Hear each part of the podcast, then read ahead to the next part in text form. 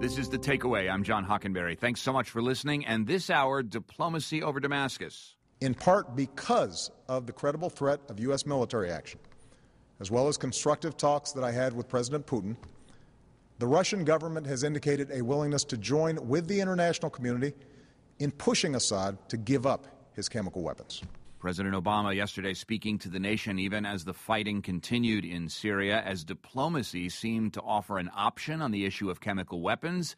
The United Nations reminded us yesterday that the civil war has destroyed a third of Syria's housing stock and made four and a quarter million people essentially homeless. This hour, a look at the origins of the new diplomacy on Syria, also the challenge of trying to control rather than deter the use of chemical weapons in Syria and the unabated escalation of the refugee crisis. We'll also discuss the milestones of 12 years after September 11th, the rebuilding taking place in lower Manhattan, and the approaching milestone of 10 billion people on planet Earth. All that this hour. But first, can diplomacy and good old fashioned arms control change the crisis in Syria? It's too early to tell whether this offer will succeed.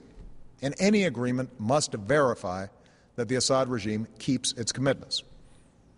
But this initiative has the potential to remove the threat of chemical weapons without the use of force, particularly because Russia is one of Assad's strongest allies. Suddenly, the U.S. and Russia are possibly engaged in a diplomatic initiative to acquire and control, rather than simply strike and deter, the use of Syria's chemical weapons. We turn now to Leslie Gelb, President Emeritus and Board Senior Fellow at the Council on Foreign Relations. Les, welcome back to the takeaway.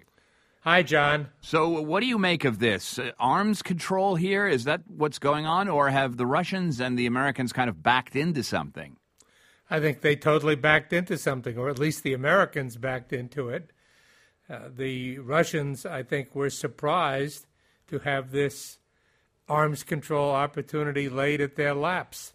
And the, the way this was laid in their laps came from a statement from Secretary of State John Kerry. Let's play that uh, clip at a news conference with uh, British Foreign Secretary William Hague in London just a few days ago.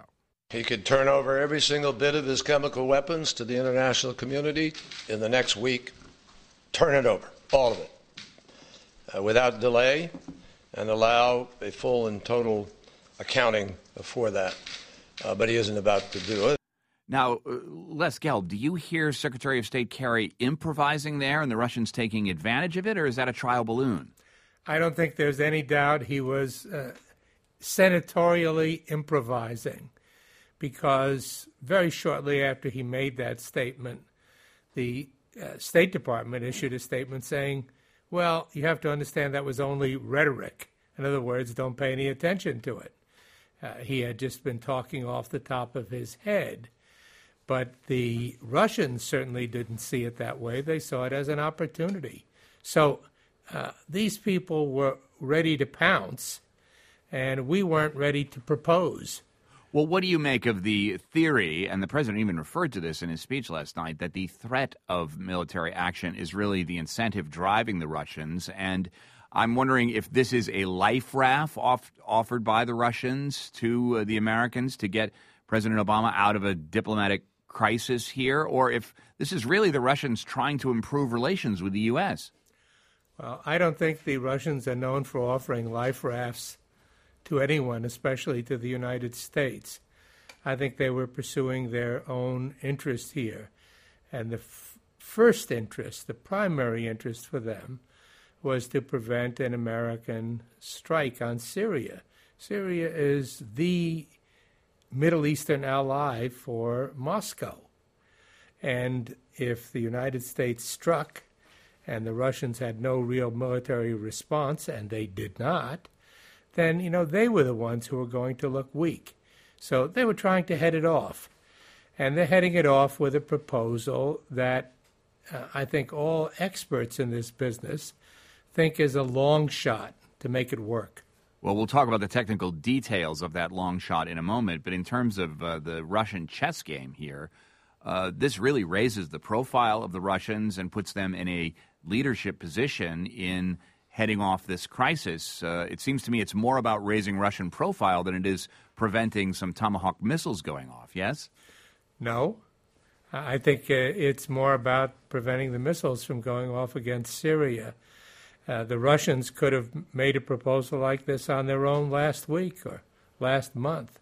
They didn't. Uh, I think they they probably thought about it as quickly as as uh, Secretary Kerry laid it on the table. So they're both backing into this, and Kerry's improvisation has really uh, produced an interesting kind of a jazz ensemble in terms of diplomacy. All of a sudden, that's right. See, it's it's actually very unusual, John, as you know, for a former senator to become a Secretary of State. We just had one with Hillary Clinton, but Hillary Clinton was not the voluble kind of former senator given to uh, vast oratory. Uh, Senator uh, uh, Kerry, when he was a senator, chairman of the Foreign Relations Committee, he just got used to saying whatever came to his mind. So, do you think I, the upshot of this is the administration says to Kerry, clear every remark with us from now on, or thanks a lot for thinking out of the box, dude? That's a good question. I don't know exactly what the relationship is between President Obama and Secretary Kerry, whether he called him in and scolded him, but I would guess that that State Department rebuke to the Secretary that this was only rhetoric was checked out with the White House. Indeed. And that initially they weren't terribly happy. Leslie Gelb, President Emeritus and Board Senior Fellow at the Council on Foreign Relations. Thanks so much, as always. Pleasure, John. NYC Now delivers the most up to date local news from WNYC and Gothamist every morning, midday, and evening. With three updates a day, listeners get breaking news, top headlines, and in depth coverage from across New York City. By sponsoring programming like NYC Now, you'll reach our community of dedicated listeners with premium messaging and an uncluttered audio experience. Visit sponsorship.wnyc.org to get in touch and find out more.